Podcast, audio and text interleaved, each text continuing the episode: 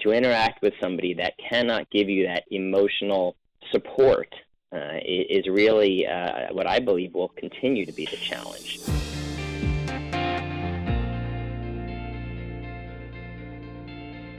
Hello, I'm Richard Hurley, the BMJ's Features and Debates Editor. And the media is brimming with stories about artificial intelligence and its applications to healthcare. Earlier this year, a study showed that an AI system could diagnose eye conditions as accurately as expert human doctors. And in China, apparently a robot has passed the medical licensing exams. So, where does this leave doctors? Is there a limit to this intelligence? And what about empathy and ethics? Our latest debate asks Could AI make doctors obsolete? I'm joined by two of the authors of the head to head. Jörg Goldhahn is deputy head of the Institute for Translational Medicine at ETH Zurich in Switzerland. And Vanessa Rampton is a philosopher at McGill Institute for Health and Social Policy in Montreal, Canada. And I'm also joined by a patient, Michael Mittelman, who's based in Philadelphia in the US. Thank you all for joining us. Jörg, first of all, could you briefly explain what AI is? We hear all sorts of terms, uh, machine learning, deep learning. What what what does this mean? What are we talking about here? Yeah, is a very good question, and I think the clarification of the question is also part of the solution. Uh, I choose, to, for me, the most appropriate definition, which says um, artificial intelligence systems simulate human intelligence uh, and they do this by learning, reasoning, and self correction. Uh, so, deep learning would be the part of uh, the learning process, would fall into this one. The reasoning goes uh, hand in hand with knowledge representation, but the really important thing is self correction, which uh, is a major part of artificial intelligence. Th- thanks, Jörg. And can you give us some examples then of, of what AI systems can do at the moment in, in healthcare? Let me start with another example, which are people are probably more familiar with. Uh, you may know that uh, Deep Blue, the IBM chess program, beat Garry Kasparov in the 90s. At that time, people explained this with the very limited uh, number of potential moves. However, just recently, Google's AlphaGo um, beat the current um, champion, world champion in Go, which has far more potential moves. Shows a little bit potential of artificial intelligence in other fields. And as you mentioned at the beginning, we see emerging evidence that um, artificial intelligence uh, is as good or even more accurate in, as physicians in certain areas. Uh, usually in areas with a lot of expert knowledge, like dermatology, image based diagnostics, um, and related fields. And, and so you're confident that given what AI can already do, that in the future these systems will be taking on a lot of the work or all of the work that doctors are doing at the moment? Yes. Um, a major part of the doctor's role is the expert role. So with a lot of background knowledge, uh, he or she is capable to get to the right diagnosis and treatment. And exactly by the steps I mentioned before, learning, knowledge representation, and self correction over time. So, however, the information uh, is growing rapidly. We learn about diseases every day, every second, we get new information. And uh, machines are much faster in learning than humans. And this is where, you know, artificial intelligence may or will outperform medical doctors in the future. Vanessa, perhaps it could bring you in at this point. In in his article, Jörg says that uh, the challenge around AI is technical rather than fundamental, and that, that, that, there's near unlimited capacity for data processing and subsequent learning and self correction. I mean, the, what are the things that AI systems will never be able to do, given that? Um, well, I guess I would start out by saying um, that I agree with, with many aspects of what uh, Jörg says in his article that AI does have this tremendous capacity for, for processing knowledge, for producing knowledge.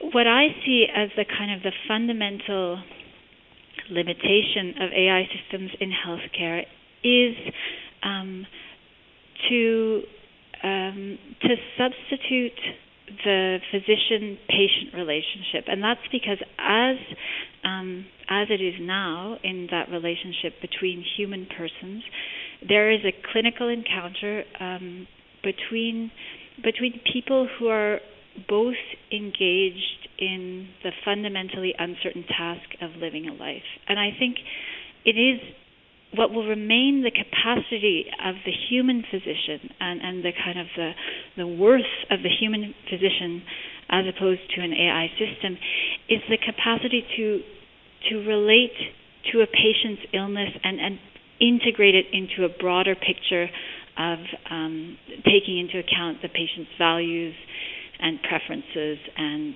and kind of life context. So, uh, uh, thank you. Where, where I mean, where I struggle a little bit is that uh, we're a machine to to to to see millions and millions and millions of patients and to learn from uh, each of those encounters. Would it not be able eventually to to learn how to um, how, how to do all of those things? What, what is there a fundamental reason why why it couldn't? I mean, there's a a philosophical concept that I think is helpful um, at this point in the discussion, and that's um, a relationship between second persons. And, and this is a kind of a symmetrical relationship between people who share some common ground. It can be illustrated by, by friendship, for example. So it's possible to say that person A cannot be a friend of person B um, if person B is not a friend of A. So what I think where even um, even if uh, computers were to learn through through multiple um, examples of interacting with patients, that that fundamental element of um, being uh, a person that is being vulnerable to illness, being vulnerable to human mortality, this is going to remain something that is inaccessible to machines. Jörg, do you do you agree with what Vanessa's saying there? First, I have to say I'm I'm a doctor by training, so just to put this into perspective. Uh, but you know, you can also bring it down to you know some a very provocative statement and say, what is what is better for the patient, a smiling, friendly doctor with the wrong diagnosis, or a machine with the right one? So I see the main uh, uh, added value on but uh, predict uh, the accuracy in prediction. I don't see it on the doctor-patient relation, and I would not, you know, argue against this. Okay, thank you, thank you, Mike. Perhaps you could come in at this point and um, give us your thoughts as a patient. How would you feel if uh, if if you were being treated by machines rather than doctors? It's a great question. So I, I you have to understand, I think, the background that I come from first. So I have been a technologist, um, but I have been a chronic patient for many years with multiple comorbidities. So I've seen a lot of changes in the health system. So from the old paper days to now the integrated delivery networks. Um, but when it comes to technology, uh, you can call me a skeptic still. Uh, there's still a level of, I believe, trust uh, that has to be established. Um, and so making a recommendation on how to treat somebody uh, or you know for diagnoses, I, I can see the possibilities uh, that that have been discussed on the phone uh, or on in this podcast. But beyond that, um, you know, I have to agree with the with the folks that there is something inherent about medicine, uh, about being a patient, uh, you know, and, and coming to someone that you want to feel uh, safe with. and, and have a relationship with, particularly as, as as care changes these days to be more of a partnership. That's why I am not at ease with the idea that technology will replace um, the doctor or that I will only go to a piece of technology for my care. Th- th- thank you, Mike. It, I mean, it's. I think it's fascinating because you know you talk about safety and and relationship uh, just now, but I mean, if there's evidence that, that an, an AI system is safer than a than a human doctor, does that not change your mind? Okay, you may not be able to have a relationship in the same way. It, it does not change my mind. Uh, you know, I, I, it may bring up the idea of being more comfortable with taking a recommendation, perhaps, uh, or, or if it tells me to go take a pill or to this is my uh, procedure that I should have done. Uh, you know, that I think that is something inherently different than what you're describing. So, so I, I can think back to a time when I was a, a teenager and, and I was losing my second kidney. Um, I, I've had three kidney transplants up to this point.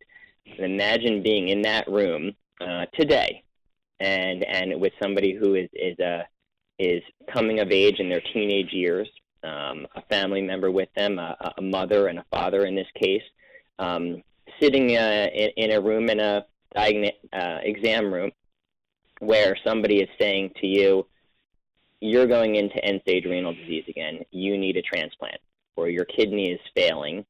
Uh, in addition to that, we have found that you can't receive another kidney transplant the implication of that being delivered by technology solely with no one else present, um, I cannot imagine a, situation of the sort um, where where the mother or father of that child, plus being the patient, I had plenty of questions, and I still always have plenty of questions to interact with somebody that cannot give you that emotional support uh, is really uh, what I believe will continue to be the challenge in, in healthcare and AI.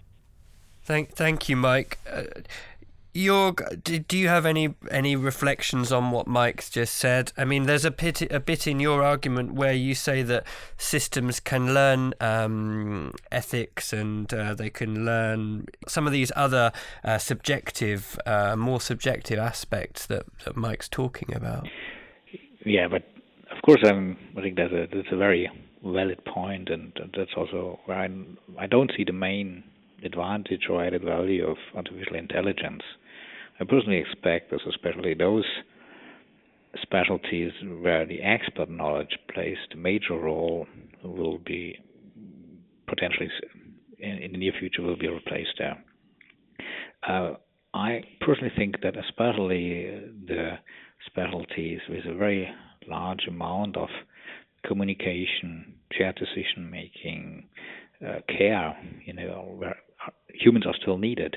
The question for me is then, does does it really have to be a doctor? You could also imagine a scenario where you have a whatever uh, AI system, and you have a psychologist in place uh, who is much cheaper than a medical doctor, by the way, uh, and could deliver sometimes a better service. Uh, what you know your patient experience seems to be it seems to be in very good hands i have to say. And not all doctors are that careful and that empathic. Um, yeah but these are, could be scenarios where you then move towards a system where you have a communicator basically uh, and backed up by an ai system. That's interesting. Vanessa what do you think about that? How do you see the future of a doctor yeah, well, um, just to take up on the the point that that Jörg just made, I think um, it's actually a very old discussion within medicine itself. You know, to what extent is um, the kind of comparative advantage of the physician? To what extent is it communication, or could communication, the, the whole communicative aspect be um, delegated in some way to social workers, psychologists, and so on. I think uh, that it will remain um, an important part, not by far not the exclusive part of what physicians do, but an important part. Um, also, because I think that there are so many instances in which um, a patient's uh, disease cannot simply be reduced to kind of easily uh, quantifiable physiological systems or symptoms. Sorry. So I think that that the the task of um, doctors of the future will continue to be um, engaging with emotional, um, social, not easily quantifiable aspects of illness, um, which have which have a subjective dimension, um, as Mike said, and um, and human physicians are, I think, the ones who are able to kind of integrate these different aspects of illness and, and provide a more holistic perspective. Thanks, Vanessa. M- Mike, what do, what do you think about that? Uh, my feeling is that Vanessa hits on a really interesting point, which is this this idea that um, there are these all these other pieces that go into what it's like to be a patient, um, and that I do not believe AI um, will ever fully be able to to take over. So. Jörg hit on an interesting point earlier about what AI is. So if, if you really think back to the the core of it, AI is only as good as the data in. And we continually hear this in digital health and, and health IT every day. Uh, so, so if the systems also don't have enough information, um, either because the patients aren't willing to share that information, which is often the case, uh, it, or, or, or that, that that situation is unknown and there's more fluidity behind it, um, than than the AI technology and that, that software system that you're supposed to interact with, whether it's speaking to you or just spitting something out on the screen. Uh, it doesn't have a complete picture of you. I can think back to specific examples.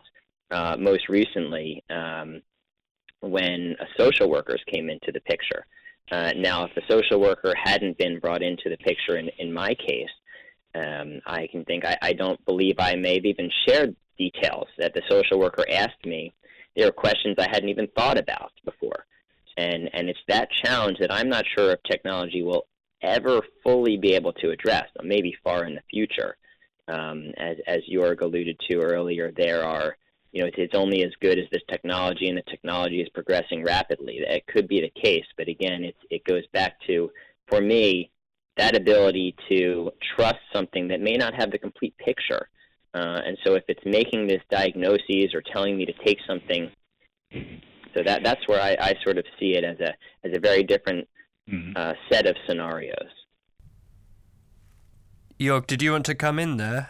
Yes, please. I, I want to two comments from my side. I just want to cite a study that has been uh, just recently published in British Medical Journal in the open access section about medical education and training and uh, colleagues in Germany have tested the statistical knowledge of final year students, and it was kind of shocking how low those statistics competences are. And I think that's quite uh, quite representative for other medical universities.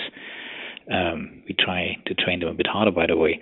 But uh, you know, uh, what I hear during the phone call is a bit the ideal picture of a physician reality sometimes is a bit different. That we know medical doctors are sometimes biased, so uh, biased by the last uh, former representative or biased by their own perception. Um, not always perfect in terms of statistics of learning. And this is where I clearly see a, a benefit if you bring in an independent system. Of course, you can, you know, as was said, you know, your you know, prediction is as good as the input data are, but you know, as more data you bring in, even data from let's say social networks, um, social media, you can start to complete the picture, and then uh, you get a more objective um, view on uh, indications. Yeah, uh, you will not forget to ask certain questions because you, there's no kind of memory bias in a machine. So there are also things where I think that artificial intelligence may outperform human beings because simply because they are not human, they are machines. Is it is it possible ever to have a completely independent system? I mean, all systems are created by humans with bias. Is that correct? Yeah, the the trick here is is, is deep learning or machine learning. You know, this is so-called unsupervised learning. And uh, of course, if you give a few input a few let's say boundary conditions take only this source and take only that source or ignore certain you know pieces of evidence, then you get a, also a biased prediction model. That's that's clear. If you have, um, let's say, unsupervised learning um, and certain correction uh, loops implemented, that you know you review uh, the, let's say, you can also uh, get into control mechanisms, uh, and then you know go into the next step of learning then you can improve the system. Of course, if you start with, it will not be perfect, but the self correction is the most important uh, aspect of artificial intelligence. Uh, thank you. Rich, if I could weigh in for sure, a moment. of course, mate. Um, one of the things that I see changing uh, across the the globe really is this idea of um, not that the physician or the clinician, psychologist, social worker is necessarily the expert anymore. It's that changing role to begin with. So the over reliance on the physician, uh, I believe, is is is sort of going away. So it, you know, the idea now that we as patients are the experts in our own care, the the ideas of paternalism, uh, sort of seeing the physician as the end all be all expert, um, and and so I think it may come down to what Vanessa and and Jörg described earlier. Um, I think Vanessa hit on the point the most, which was about this you know, is it is it a, is it a uh, sort of a, um, a, triangle perhaps in the future, um, with all three being needed uh, for importance? Thanks, Mike. Vanessa, what do you what do you think about that? I mean. You, you make some distinctions in, in your written piece about I think about illness and health um, and and coping with disease rather than curing disease. I wonder if you might reflect a bit on on on those um, aspects of medicine which perhaps um, a machine is maybe less suited to? Mm.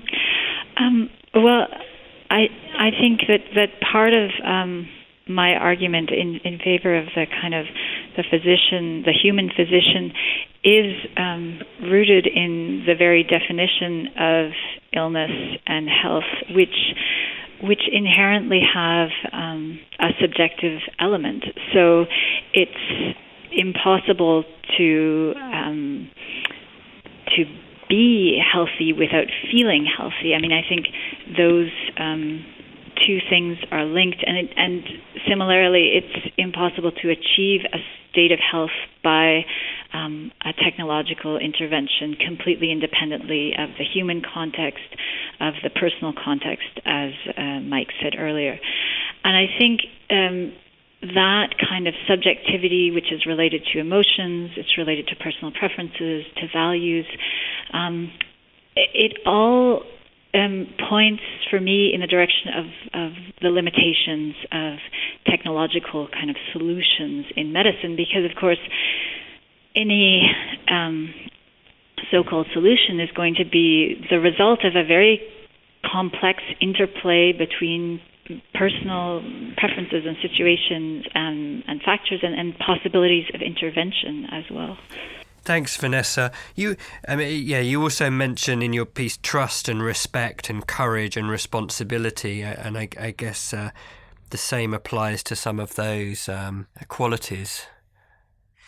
Jörg, does uh, does AI does AI threaten you? Do you feel threatened by AI as a doctor? No, and I I see them more as a uh, potential help in the future. Uh, and I guess where we all can agree upon is that especially the expert role will be taken over at least to a certain extent in the future. It leaves room for doctors to focus more on the doctor relationship, go more into shared decision making, uh, and to focus more on this the aspects that Vanessa mentioned. And so it's also a good chance to get back to the basics of the medical doctor. And what I expect is that we will see a significant change in medicine.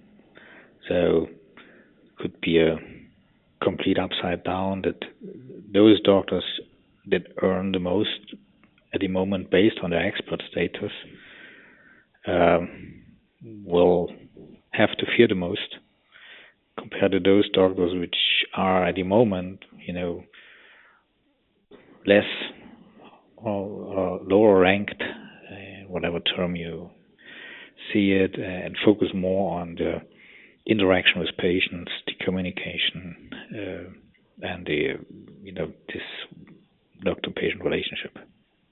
So I uh, to come back to your question, uh, I don't fear you know artificial intelligence, but I expect significant changes.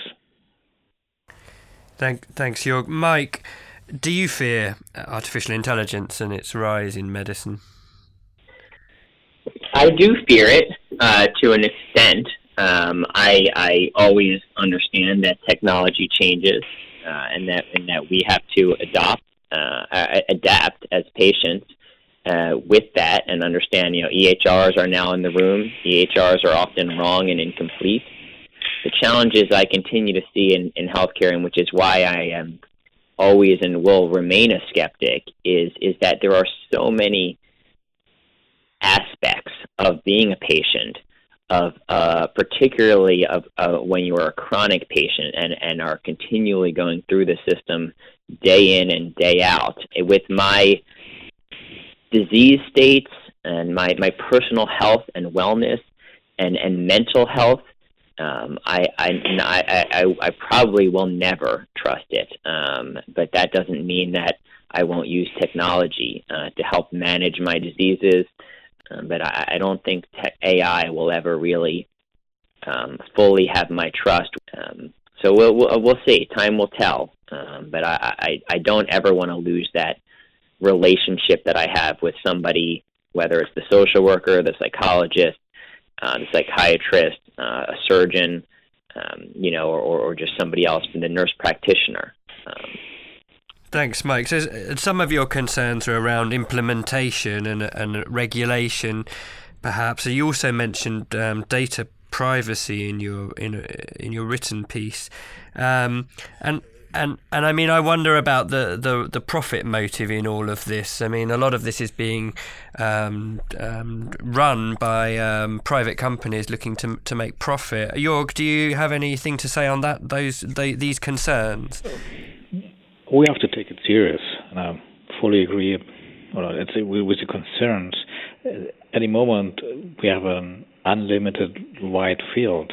So for me, it's absolutely clear if you want to build up this trust, or uh, then we have to establish the boundary conditions. As simple as this. Otherwise, we will never have full trust because we don't know what happens to the data, who is utilizing the data, you know, who is exploiting them.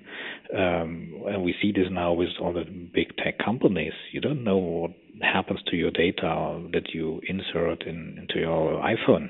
And uh, and if you don't resolve this, and I fully agree, we will never establish enough trust in those systems. Thanks, thanks very much, Jörg.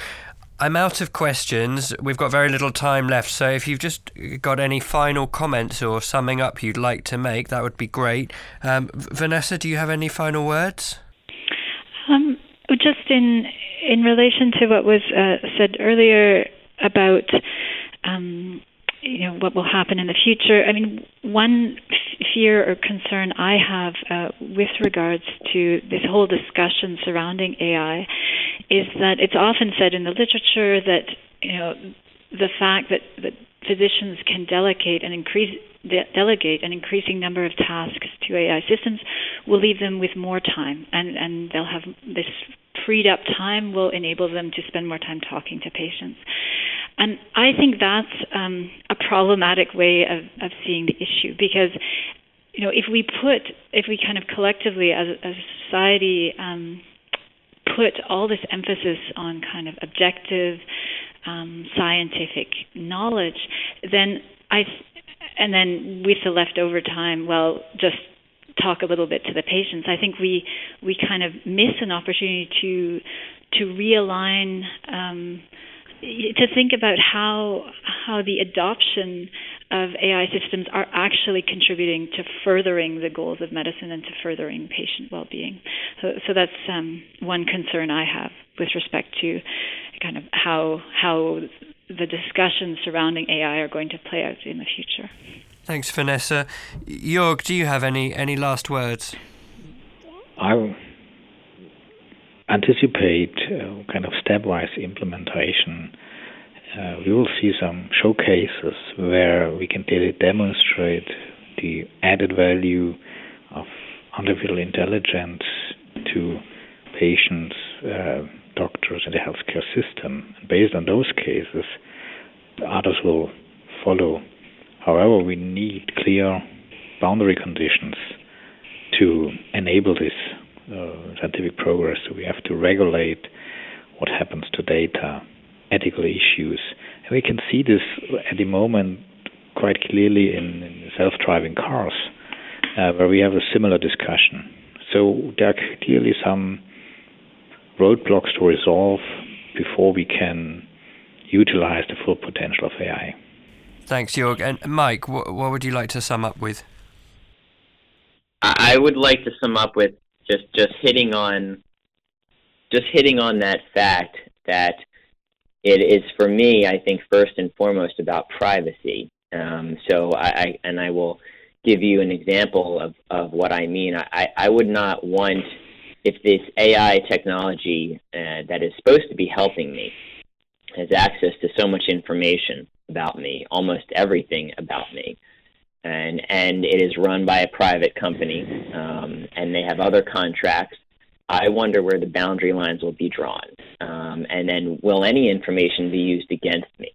Um, I, I, can think of cases uh, um, where where there have been insurance companies involved um, with uh, disease registries, um, other things, and, and, disease management programs, and and um, the lines get blurred, um, despite what people may say.